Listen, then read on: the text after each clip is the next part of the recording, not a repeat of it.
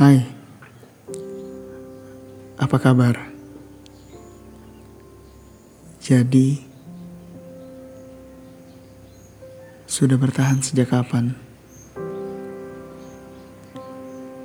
Dulu, ayah saya selalu berpesan,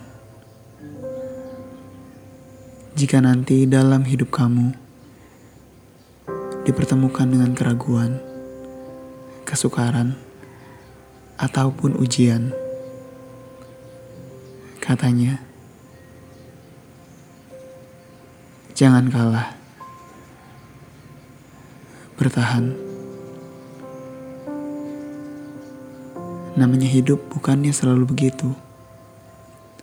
Selalu ada sulit di setiap sudutnya. Dan bagaimanapun upaya kita untuk mencoba pergi dan lari sejauh-jauhnya,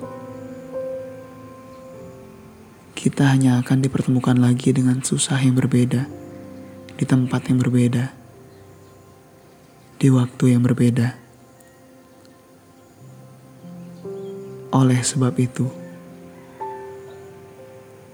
entah susah apa yang sedang kamu hadapi,